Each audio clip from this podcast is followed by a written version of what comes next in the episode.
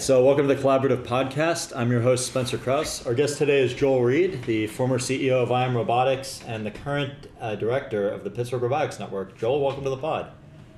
Thank you, uh, Spencer. Good to be here. Appreciate it. Good to have you. So, uh, typically, I like to start out by asking people kind of how they got into what they do and uh, down that trajectory. And um, yeah, so uh, I don't know. How did you get into uh, the robotics world, and uh, you know, sort of what attracted you to it? What keeps you there today? No, that's a really good question. Um, could could be quite a few things to talk about there. the direct answer for that to that is that I was working at Innovation Works in, uh, well, I started there in 2002, but it was around 2005, 2006 uh, that Scott Friedman and Hans Moravec of Seegrid uh, came through with an application. Interesting. And um, I had worked very closely with that team on their business pitch um, and really connected with them and found that I had a strong affinity uh, for this. I guess at the time, you know, as a as a business model and a solution and application area, it was still very very early, and um, I've always enjoyed um, understanding and um, you know trying to position and pitch um, very innovative concepts and what was more innovative at that time than fully autonomous systems moving things around in the warehouse? It still's innovative uh, today.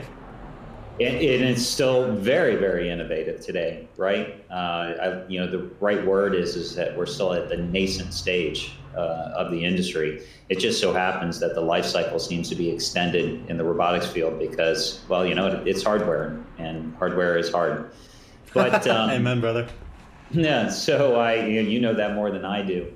So I um, we Innovation Works had funded them, and uh, I had kept up the relationship. And at the time, Innovation Works, their model was that you know their you know investment associates. Um, if there was a good fit, it was a great platform for adding you know commercial talent or or other kinds of team you know uh, you know business talent you know to those companies. And so it was almost encouraged um, you know that or at least or at least celebrated um, that uh, or supported that if uh, there was a match um, that someone might slip out of innovation works and go join a company. That's cool. And that's exactly what i did. Nice so uh, awesome. know, I'm a big fan of that, and and ultimately ended up coming back to them with another robotics company, Allpoint Systems. Uh, we received um, our first uh, funding, our first angel funding from Innovation Works, and even IM Robotics. Um, okay, so just to make sure I'm tracking, you started with Seegrid, then you went to. I'm sorry, I, I, I apologize. It's not one that I'm intimately aware of. Uh, what did you say was?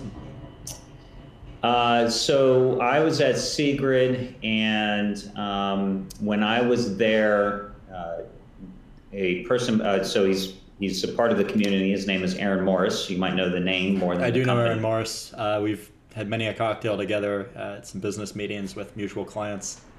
Yeah. So there you go. So he's now running Allvision, uh, but at the time he had a company called uh, Allpoint systems. Oh, cool. Okay, Allpoint Systems. Sorry, I mean it's it's my job to know these things, but sometimes one slips through the cracks. So uh, appreciate your fine. patience there.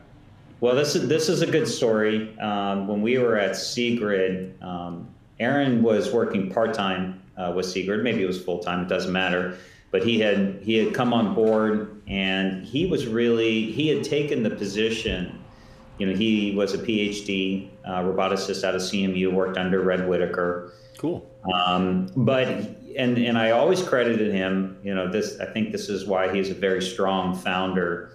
Um, he he wanted to embed with the sales team because he really wanted to see what it was like to be out in the marketplace. Smart and guy. learn sales, learn marketing. You know, talk to customers. They don't so teach he in school. Was assigned to um, uh, join me on sales calls, and at that time, as a startup, we were taking, uh, you know, the 1,400 pound uh, tugger and putting it on a 24, a 20 uh, foot straight truck and driving it, you know, five or six hours to client sites doing demonstrations. that's that's a, that's a whole nother story. But I mean, that's um, a real so salesman. I, What's that? I said that's a real salesman as far as I'm concerned. You would say salesperson now, but you know, I mean, yeah, doing those long road trips to get to a client site and demoing, I mean, that's as real as it gets. Yeah, well, it's uh, what do the salespeople say? It's the phrase, um, you know, pressing uh, uh, pressing the, the glass, right? Pressing up against the windshield, and a lot lot of windshield time. So we uh, we spent hours uh, in this truck and getting to know each other, and uh, had a really good time. A lot of lot of good memories. That's awesome. Um, you know, successes and and lessons learned. But um, you know, he when when he started getting more serious about Allpoint Systems, he you know he and I were talking and and had encouraged me to join uh, him and Seth Koterba. I hope I didn't mess his name up. Sorry, Seth, if you listen to this. But um, we, uh, it was just the two of them. And so I joined uh, Allpoint Systems and uh, got the first funding into that, wrote the business plan, found the first customer, and started positioning the company in the marketplace. And then at that point, I had um, uh, agreed with my wife to take a break from startups Fair um, enough. you know, they are uh, very trying and challenging. Absolutely, and, it's uh, consuming. Went, yeah, yeah, yeah. So I went to go work for uh, the PTC, and then I ended Pittsburgh up Pittsburgh Tech Council for years. Tech Council, Pittsburgh Technology Council. Yep, another good organization. Amen. And then I went to go work at C Level, which is a uh, strategic marketing uh, firm. And cool. it was after those two that I started getting the itch again, and I reconnected with Tom at uh, Tom Galluzzo at Innovation Works. I'm glad you said the itch, by the way, because I feel like it definitely is that, like the drive to uh, to be in a startup or, or just running a business in some capacity. It's it's very much. I feel like addictive is a strong word, but it's a drive, right? And it consumes you, and, and it drives a lot of people to do incredible things, and others to ruin their lives and, and marriages. And so I guess where do you think that derives from in you, if I can ask that, uh, or if that's too personal, we can steer clear, obviously. No, that that's fine. Um, you know, Spencer, I don't know. Uh, to be quite frank with you, I, um, you know, my my background is is uh, I thought I was going to be a physician. Is what my mom uh, wanted me to be, and my she was dad wanted me to be. See, yeah, and uh, and I actually uh, went to school. my undergrad was biology, pre med with a chem Uh, well, I guess you could call it pre-med. Um, I started taking the MCATs, and you know, I, I wasn't doing as well as I would have liked in my studies, and wasn't very motivated by uh, studying for the MCATs at that time. And I went through some introspection and realized that that's not who I was. That makes um, a lot of I, sense. Yeah, yeah. So I, you know, I uh, it, it wasn't in my nature to have somebody's life in my hands. Um, although I love having that level of responsibility, and I think maybe that's why I, I veered towards leadership positions in companies. Yeah, um, you still kind of do, right? It's just you're not having them bleed out; you're having their livelihood, right? And so it's. Well, that's right. From a financial standpoint. Yeah.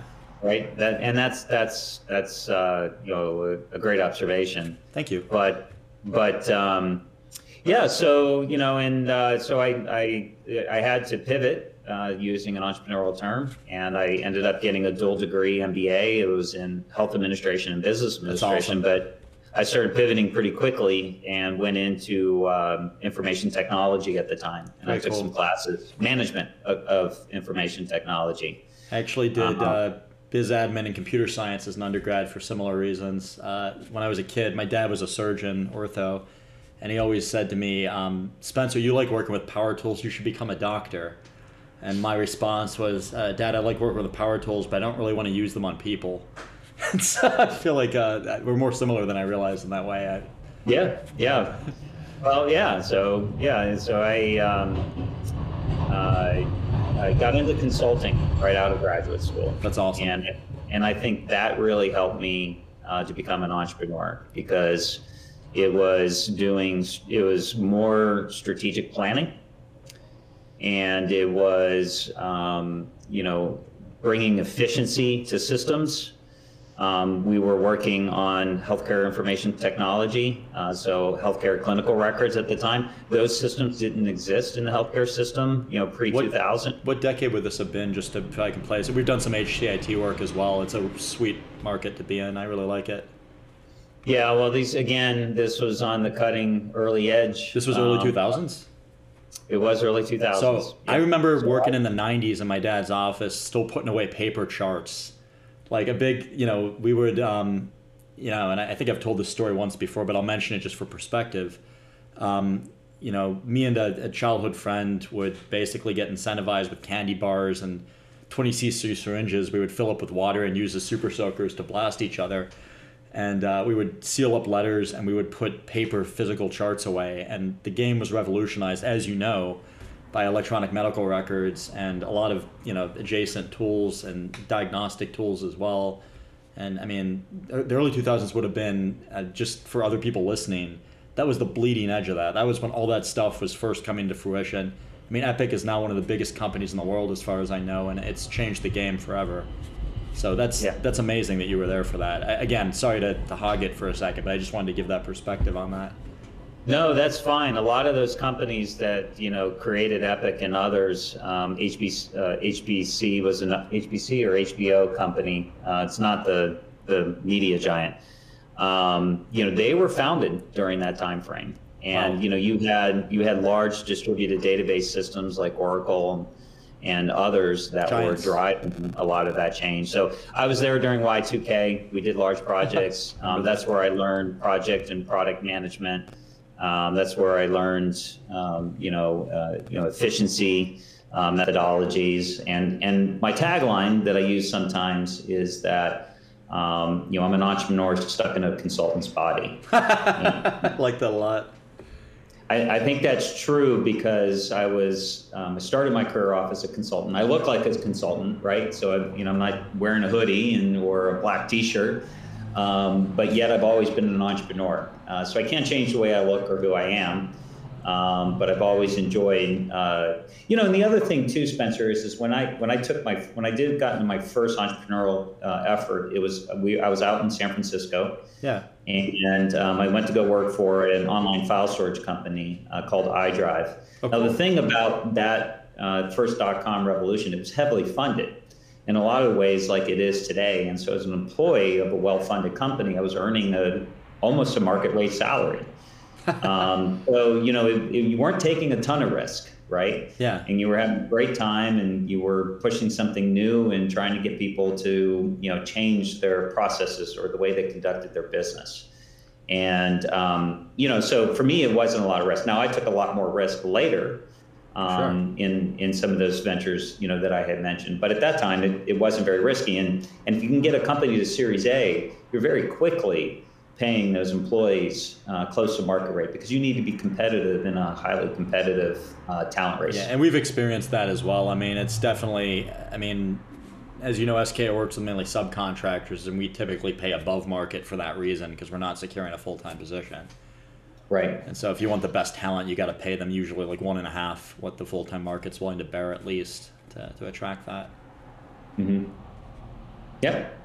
So um, it, it, was, and this is another good story. So I, I appreciate the question. Um, I was uh, in year three working for what was then a uh, top five um, or the, the big five consulting firms. It was Ernst Young at the time. Nice. And I was in San Francisco, and I was uh, on a project in Oakland, California, and I was riding BART back and forth with a colleague. Uh, we both, yeah, many memories of BART. Yeah, yeah, BART, right. And um, at the time, I was talking to recruiters because, as I always say, if you're in one of those large consulting firms, you know, you either are signing up for the rest of your life or you've taken your education and uh, you're going to go apply it somewhere else. And, and, quite frankly, in a lot of ways, that's the model, or at least yeah. it was back. Well, they definitely know that too, right? PwC, Ernst and Young. I mean, all of those guys, Deloitte. I mean, your partner track or your partner track, and then you move. I feel like, right? And so I think that's I think it's true. They invest a lot of money, but they also charge a lot for you, and they squeeze a ton of hours out of you. So you know, it's it's actually a pretty decent trade off. But you know, I um, I confided in her that I was looking for something new, and I kind of wanted to move on. And she um, she opened up and said, uh, "Well, uh, I'm actually leaving this week. Just resignation." And I said, "Where are you going?" She goes, "I'm going to work for this startup in uh, San Francisco uh, called iDrive." And I literally said to her, "I'm like, take me." That's uh, awesome. And a week later, I had an offer from the company. Wow, that's incredible.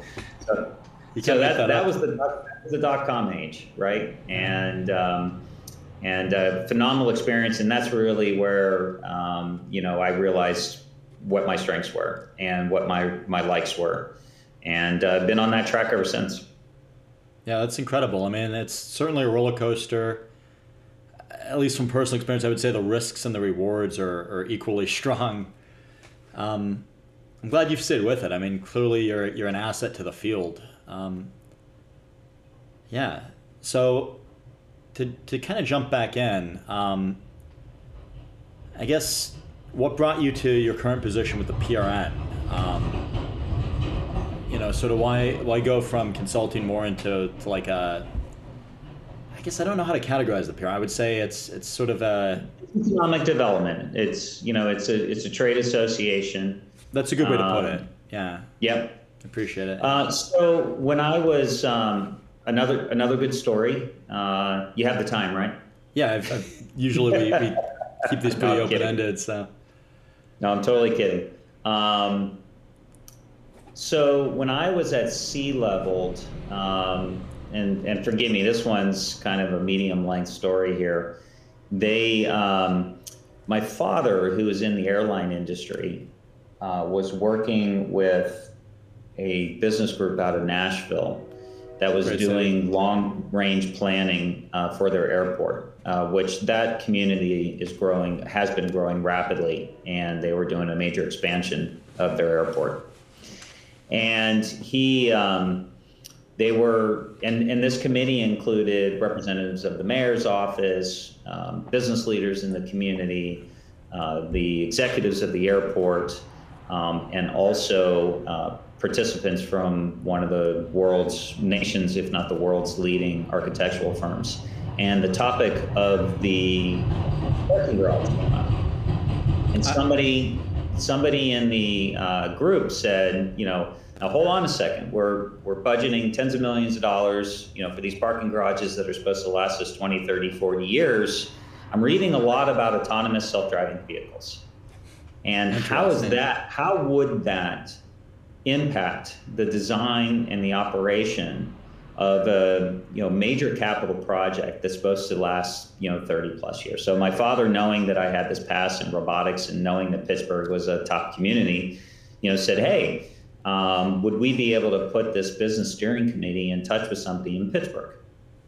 And you know, I'll cut to the chase on this one. It was really difficult to do.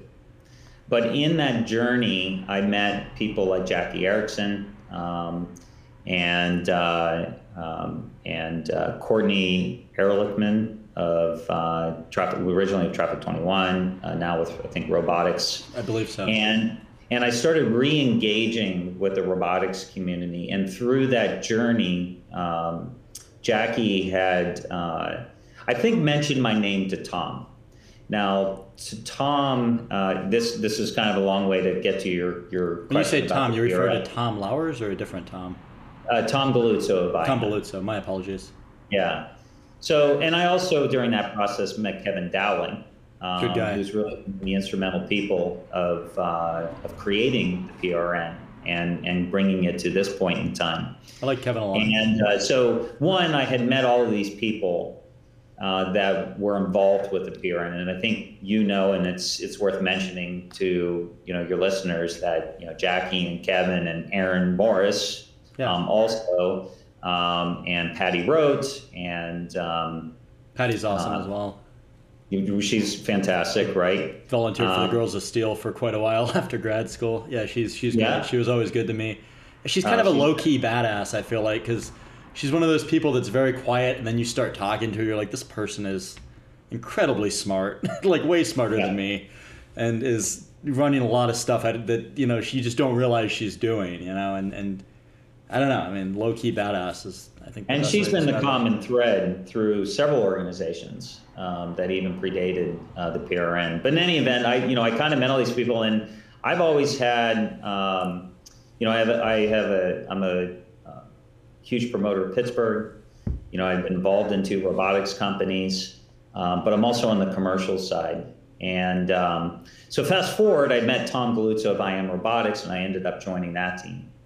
And um, almost immediately, uh, I joined the board of the Pittsburgh Robotics Network. Kind of and, subsequently, or subject at the same time, simultaneously with IM.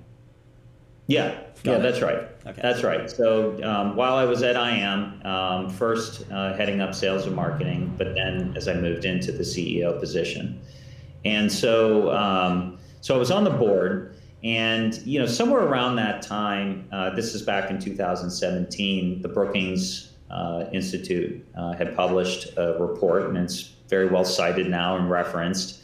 And it, it essentially concluded that um, you know there are these uh, industry clusters that Pittsburgh has some very strong assets in, um, and they're great opportunities for us uh, to to embrace um, and to um, actually accelerate our efforts in them and become bigger leaders uh, than than we may currently have been in robotics in particular. And I cite this quite a lot with the PRN. Sure. We lead the nation in investment in robotics and AI research and development, but we actually lag the country in terms of commercial output. It's about a four times gap. Wow. Um, but by the indicators. And I remember uh, when that, those Brookings guys came through town. I just, I guess that number was lost on me somehow. That's, that's an incredible gap. I mean, so what you're saying so, is we, just, just to under, make sure I'm comprehending it. Um, we output about a fourth of what we do in research in terms of commercialization. So the research spending is quadruple the the gross revenue in terms of what we're actually putting. Yeah, you have to look at the study. They they use these quotients, so they have these formulas uh, for how they were doing apples to apples comparison. But it's the inputs of investment um, that goes into you know the R and D machine, and then the outputs uh, were um, factor. They factored things like uh, revenue, uh, jobs, um, basically commercial outputs. Okay.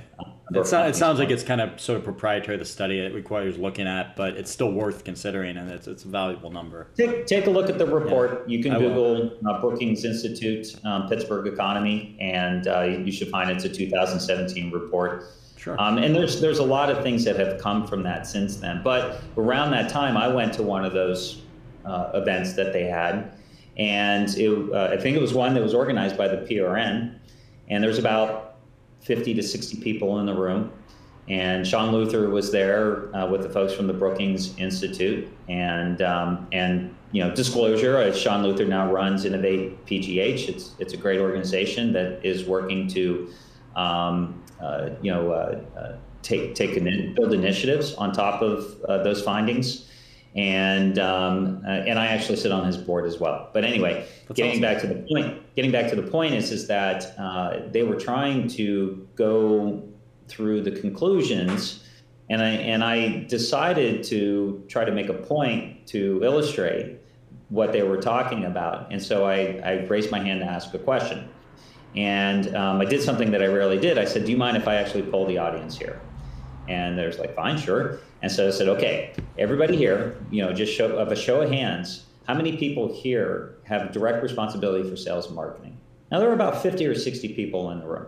Two people raised their hands. Two people in that entire room. And I was one of them right? I think I might have been the so, other one if I'm remembering correctly. What's that? I, I, might have been the other one if I'm remembering correctly. But I could well, I can't remember if you're there. I remember Bob Rada, so maybe it was three uh, that raised their hand. But you know, the point was is that we have a very strong technical community. So I had already seen this opportunity, if you, you know, if we can put it that way. And while I was on the board, um, I would you know espouse my own ideas and suggestions. Um, and this is one of those lessons learned that if you continue to voice your opinion over and over again, people might just say, okay, why don't you solve it? Um, so so uh, everybody's. Um, so in any event, uh, when I became available uh, last year and I had some uh, time, uh, that's exactly what happened. I was talking to Kevin and Jorgen and Parag and others on the board meeting and uh, and I decided to step in and do a review, an assessment, um, you know, conduct a, a, strategic planning exercise, and I feel very passionate about this. And I'll, I'll add, Spencer, that I did work for the Technology Council, right? So I understood economic development. I worked for Innovation Works. I, I helped companies, I helped the community accelerate things, and I worked for this, this strategic and business consulting firm in C-level um, so I, I, have I had a very unique set of experiences where I know a broad range of uh, the leaders in the robotics community. I have strong relationships and contacts uh, in the foundation community because I've served on some nonprofit boards. Sure. Um, you know, I, I, had gotten to know, you know, the Allegheny Conference and the Pittsburgh Regional Alliance and Catalyst Connection and, you know, you name, you know, all these great organizations. Yeah, no, I'm a big fan of all of those, obviously. Yeah. You know, I mean, you and I share this passion. So there's, yeah. So it, it, it, so far it's it's worked out really well, and and uh, we came up with the plan, and we're in the middle of executing it now. That's awesome. I, honestly, I'm really glad you did that because um, it's a community I also love and, and hold very dearly, and I mean, also obviously I like Nashville and the Bay Area. I know about the BART, which is their public transit system that you mentioned. And I mean, I, I, travel and I go to all these places, but I always come back to Pittsburgh, and uh, it's where I was born. I don't know if it's where I'll die, but there's a high probability of it. it's good to have someone like you at the helm of our robotics community because, I mean, it's it's a community that I hold very dear to my heart, and you're clearly competent at you know at bringing those people together. And it's something you know that I don't want to say we've needed for a while, but I want to say I'm glad that we have. And so, yeah. Well, when I, when I came back in 2002, um, do you know Astro Teller? Um, not personally. Uh, my dad financed a startup called Body Media that he was, I believe, the CEO of back in the day. Yep. Ivo, I know personally, who is one of his yep. lieutenants now. Yep. So. Well, uh, I, I happened to get to know him just a little bit, and you know, he he shared with me that at the time he viewed Pittsburgh as a startup. With the, the whole city. Yeah, that's right. That's right. Right. Sounds very Astro, to be honest. No, it, it, it was it was um, you know, very poignant because you know you know if you look at a startup, you you've got some natural resource, whether it's intellectual capital or people. Um, or access to some kind of limited resource, and you have an idea of how to bring that in, you know, to a marketplace. Um, all of that existed in Pittsburgh.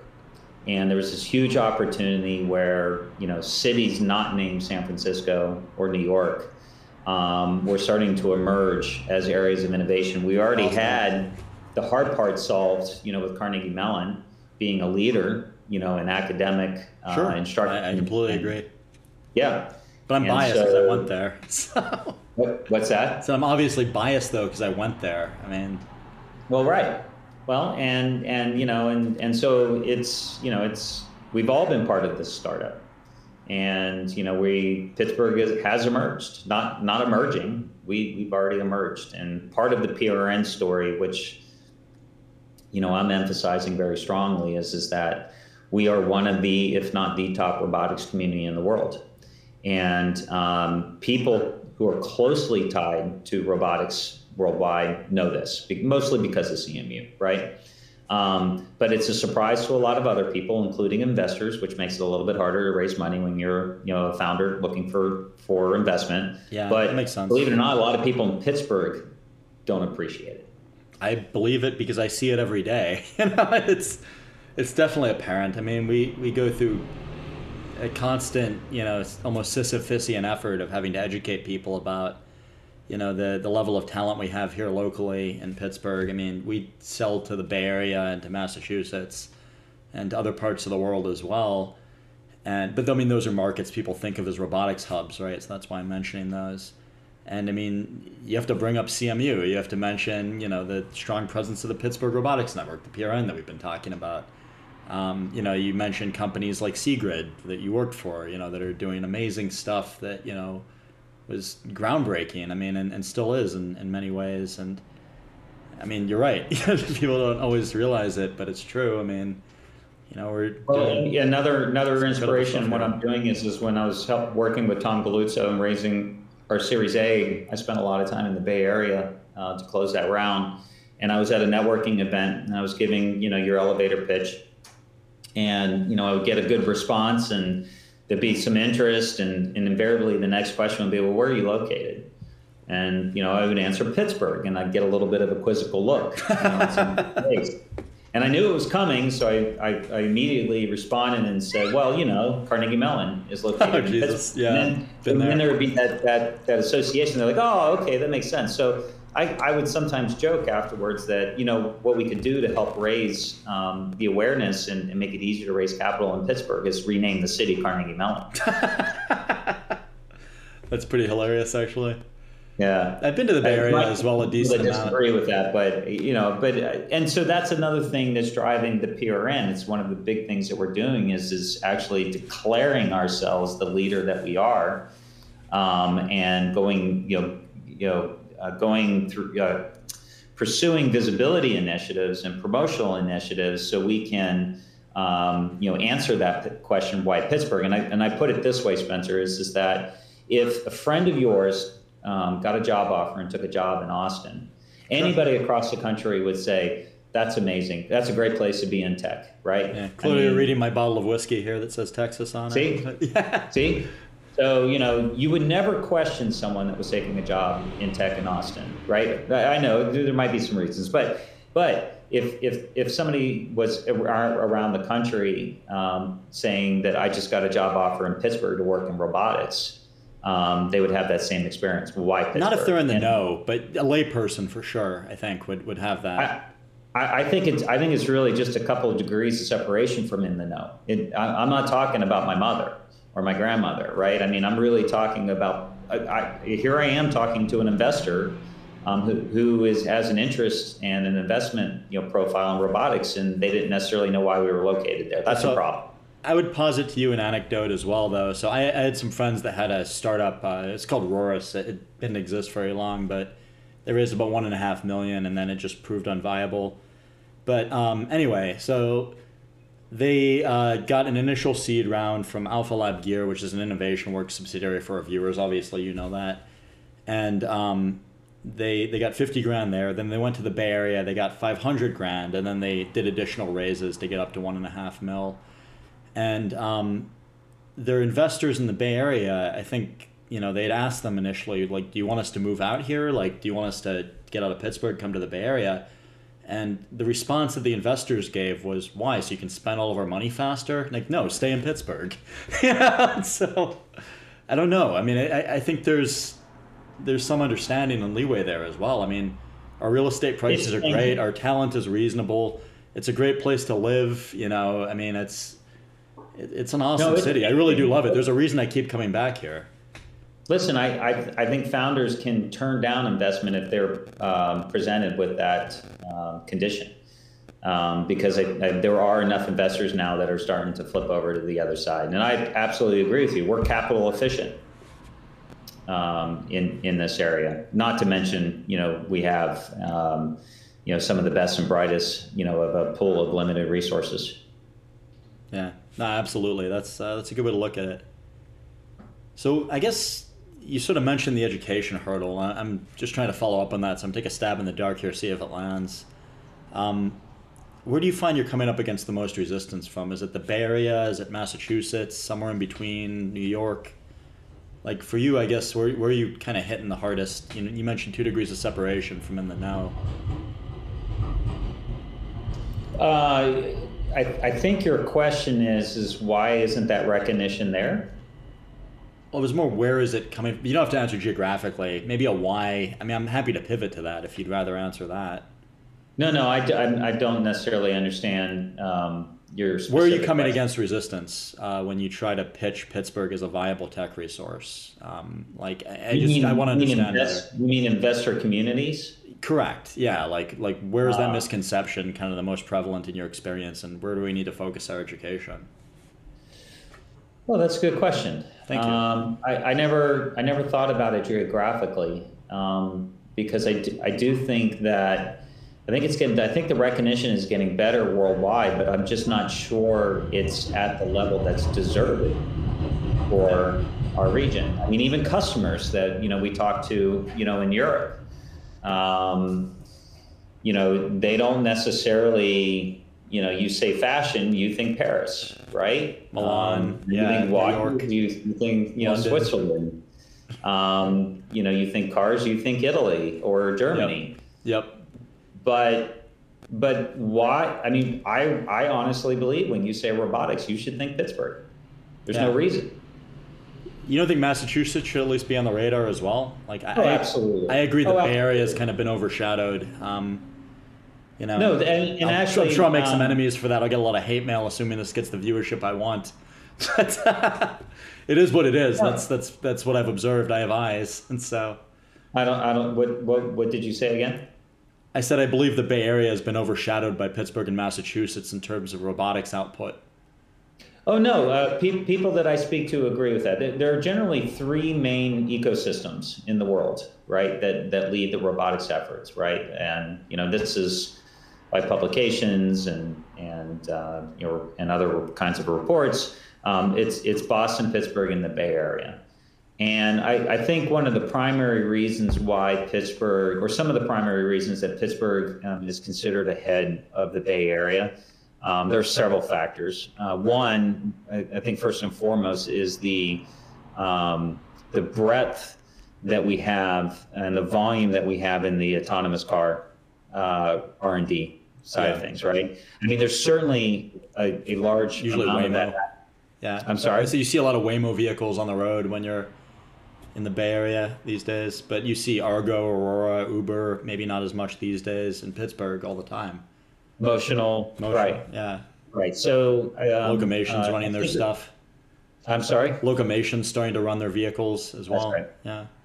That's right. Right. I, I, also think too that the Bay Area has um, a number of other uh, leading uh, industries. Of course. And so I mean, they're not going away as a giant. It's just they don't focus on robotics the way we do.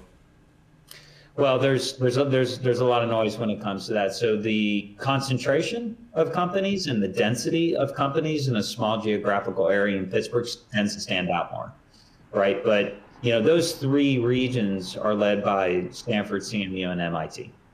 Yeah, it makes right? sense. And, and those those three organizations, you know, depending upon uh, how they were, de- their debate teams were to debate who's the best. uh, one one is ahead, you know, of the other. Um, but um, and I have the CMU Kool Aid in my veins. Found, what we have found is um, we've got uh, a large number of organizations here, and and I'm still finding more. And so I can't tell you what that total number is, um, but I think it's on par with Boston. Now I'll tell you where Boston's ahead right now, and this is the mission of the PRN. They're ahead on the commercial side of things. They have the commercial talent. They have the executive leadership in terms of total numbers. They have companies that are actually succeeding when it comes to market position and number of units deployed and and revenue and investment and so on and so forth. Yeah. So that's really where we had. This is all congruent with my understanding. So I'm glad you brought that up. But you're right in terms of research. I mean, I've also you know it's been my understanding and my observation directly from my dealings with NREC and Lincoln Labs and MIT and you know Carnegie Mellon, I mean, you know, in the Field Robotics Center where I personally worked, I mean, you know, it's CMU's doing amazing stuff, the best in the world. I mean, you mentioned Red Whittaker. Uh, Chuck Whittaker is a good friend of mine. Uh, his brother, I don't know Red as well personally, but I mean, George Kantor has, you know, gone to bat for me on numerous occasions. He's also a great guy. And I mean, just the output is unquestionable. I mean, undeniable, I should say, you know, and I mean, yeah, yeah, it's, it's, you know, in my opinion, the greatest robotics research institute in the world. I mean, you know, debatable with University of Tokyo, but man, I don't know. In terms of in the states, for sure. Agreed. Yeah. So how do we take that market share? How do we how do we get that?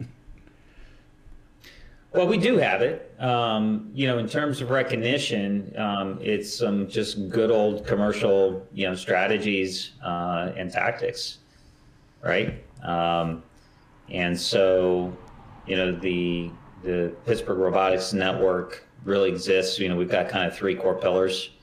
Um, the first one is uh, promotion. So we will tell the story. This is why I appreciate the opportunity to do this. This is why Thank we've been working with you know uh, Scout Solutions um, to to hear about your stories. And uh, is it SKA or SKA? We prefer SKA, but we don't correct people. Okay, well, I corrected myself. So, uh, working with SKA Solutions, I got to know my members, Spencer. Oh, right? good. Happy to be a member, uh, and and proud to have yeah. done so for five years now. I mean, it's you know we're gonna right. keep contributing as much as we can, and you know it's it's the community that I love, and you know that we all love. So we, we're some old-fashioned marketing and PR, right? And so uh, collaborating with companies, uh, getting the stories out, making some declarative, um, you know, taking some declarative positions, and um, some some of it being aspirational, uh, some of it being ambitious, and following through on that. The other is, um, you know, good old-fashioned, you know, trade organization activity, which is creating uh, connections. And um, we're we're not, you know, we're not going to be a standards body. Um, you know, we're not going to right? We're not going to do a lot of uh, you know technical, you know, uh, um, you know partnerships and, and collaborations, so on and so forth. There's a lot of that that already yeah, exists. And I have a lot of respect for my friends at ASME, and we've supported them financially in the past, and will continue to do so. But I don't think that's the role the PRN is, is the best at, and I don't think that that you should pivot in that direction. I, you know, no, I, we're not. I'm not ashamed to say I'm, I'm you know, I love is probably a strong word, but I'm, I'm a massive fan of the PRN, and and you know I want to continue to contribute because you know I mean the PRN's been good to us. You know SK's entire existence.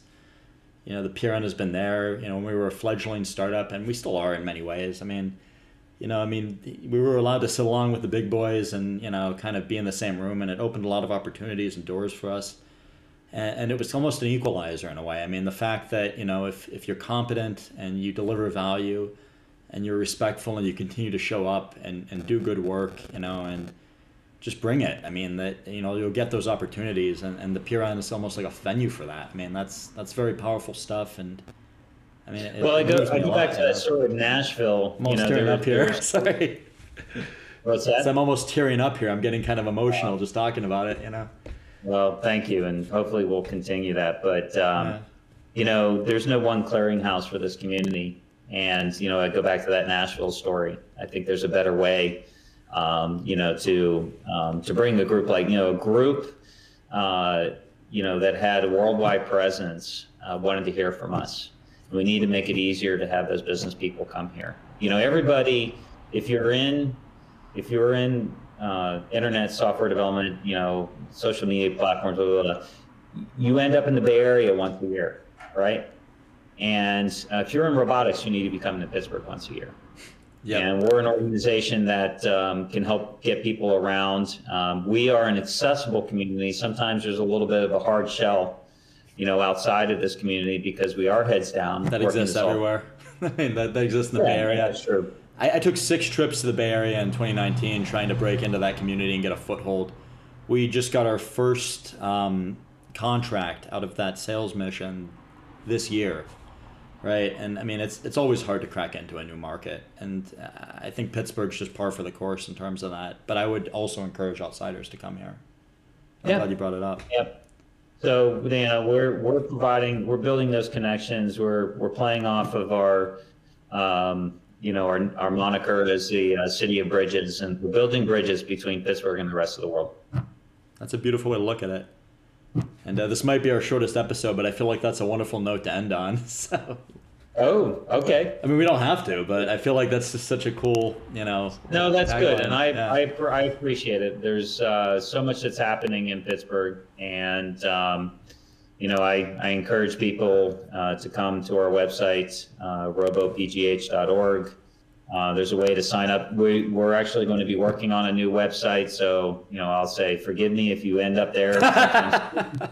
um, you know, it's it. Um, uh, you know, as we've gone through this process, uh, you know, it's you don't keep it up as much, and so we're we're working on that and putting some of the new. Um, some of the new programs that we're going to be working on, uh, you know, what we can do for our members, what we can do for people outside of Pittsburgh. And we can all always be contacted uh, info at uh, robopgh.org or follow us on, you know, LinkedIn or Twitter uh, or the number of social media channels that, you know, exist today. Or, or have them call you, Spencer, and then uh, you'll put them in touch. Oh, for sure I will. But I mean, the other thing, so ours is podcast.sk.solutions, no.com, but I always ask people at the end, is there anything you want to plug? And I love that you just jumped in. You're like, yeah, I got all these socials. Just take it. This is it. That's um, where I'm in sales. You're making it easy I mean, for me, so I appreciate it. uh, you know, I'll tell you, we are we're going to have a webinar series Um, so I think that COVID actually created an audience for this, and and people can uh, watch it live or or watch it sometime later. We'll have recorded content. We're going to start in-person meetings again in September. Check out episode hopefully. one of that webinar series.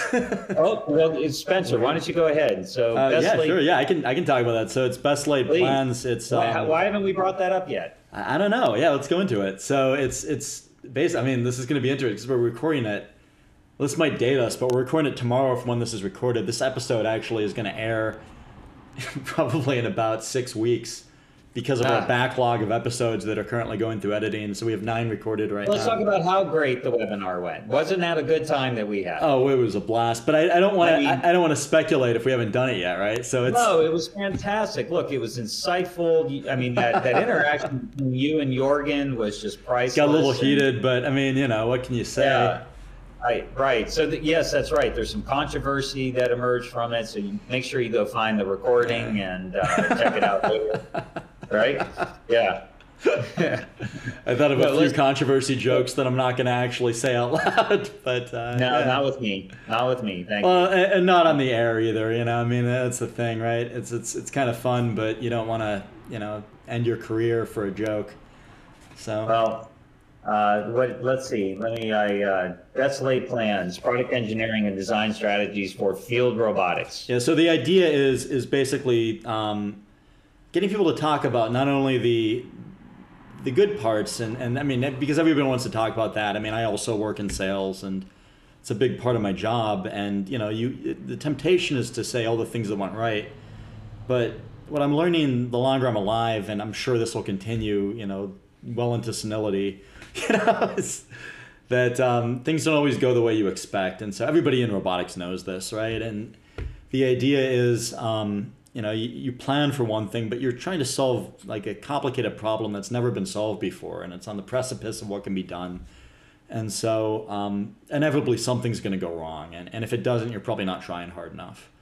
And so you know, it's like that Elon Musk quote on Rogan, you know, now uh, probably three months ago when this comes out, but you know, um, you know, he says if you're not blow, you're supposed to blow up rockets, you know, and, and I mean that's my old boss. I used to work at SpaceX, and so, I mean, yeah. you know, I definitely hold somewhat of a reverence for the guy still, and um, you know, I, I agree with that sentiment very much. I mean, you know, in robotics, I've I've seen so many things go south and, and sideways, and you know, you name it. I mean, every single failure. I mean, and, and every time you see one of those you know, I mean, I have a mentor that, that said to me, you know, earlier on in my career, and this is a lesson and a, and a sentiment I still very much internalize and hold true.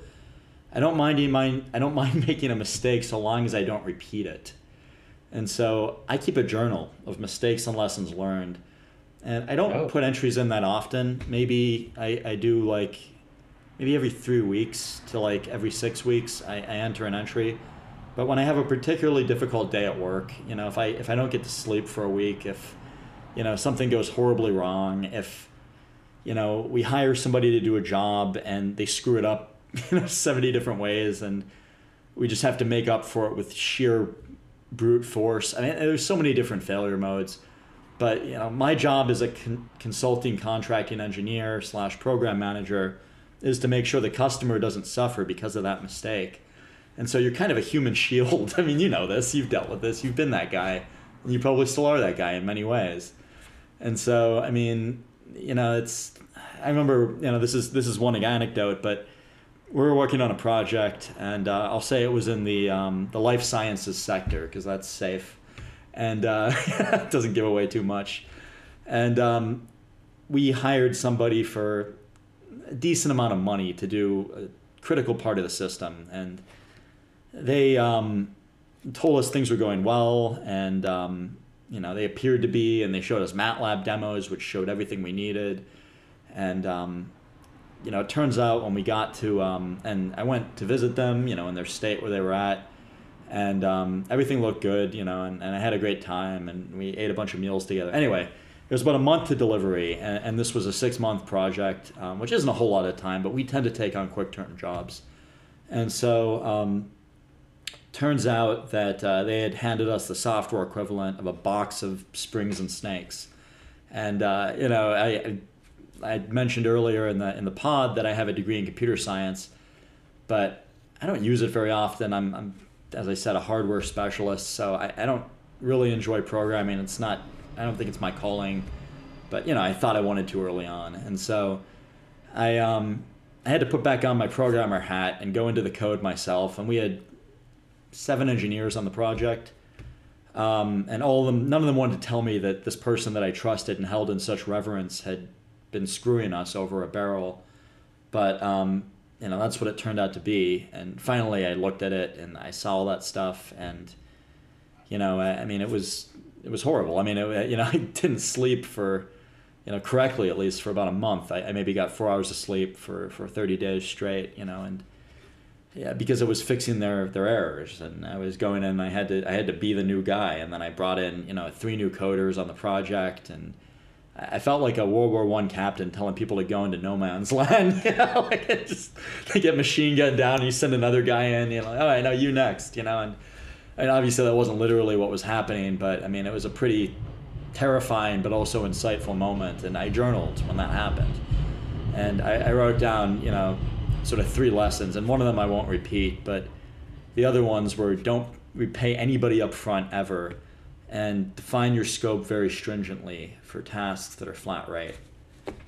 And so I, um, you know, I mean that's that's the kind of stuff I bullet in my in my journal, and, and why I, I kind of maintain that. I think it's gonna be a good conversation tomorrow. I'm looking forward to it. Thank you very much. I get to sit, I get to sit back and listen. Yeah, I get to moderate. It should be fun too. I mean, you know, I talking a lot now, so I gotta I gotta take a break from that, and uh, no, it should be exciting. I'm, I'm looking Good. forward to it as well.